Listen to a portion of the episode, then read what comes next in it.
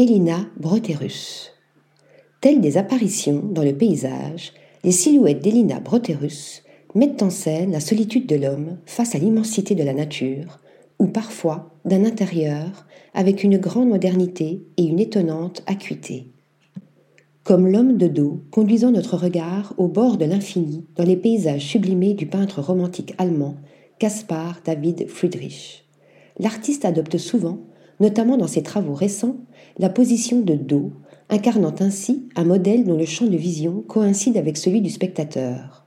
Nous sommes ainsi partie prenante de l'image, transportée dans les plaines, les vallées rocailleuses et les massifs de montagnes désertes investis par la photographe et vidéaste finlandaise, libre de ressentir, méditer, imaginer, extrapoler. Axée sur le lien étroit établi par Elina Broterus avec la musique, l'exposition du musée Arter présente, notamment, une série réalisée en 2006 en hommage à Eric Satie.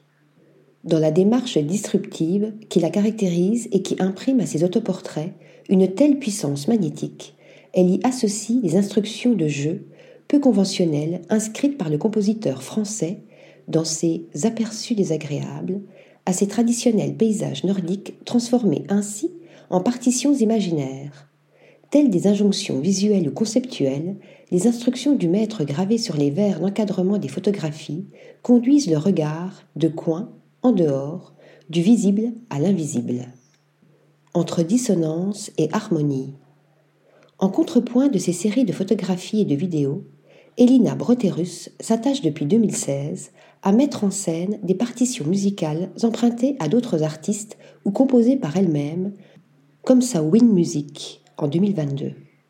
Une composition bruitiste et burlesque s'inscrivant, comme nombre d'autres de ses compositions, dans l'héritage dadaïste du mouvement Fluxus et des happenings musicaux de John Cage ou Yoko Ono poussant plus avant l'interaction entre l'image et le son, sa musical piece réalisée en 2022 avec le compositeur finlandais Max Savinkangas émet un nuage de son rebondissant dans l'espace, tandis que l'image la montre lançant des boules de neige devant des lignes électriques évoquant une partition musicale. Une nouvelle méditation sur le passage du temps nous conduisant, avec une grande poésie, à la lisière de l'absurde et de la mélancolie. Article rédigé par Stéphanie Duloup.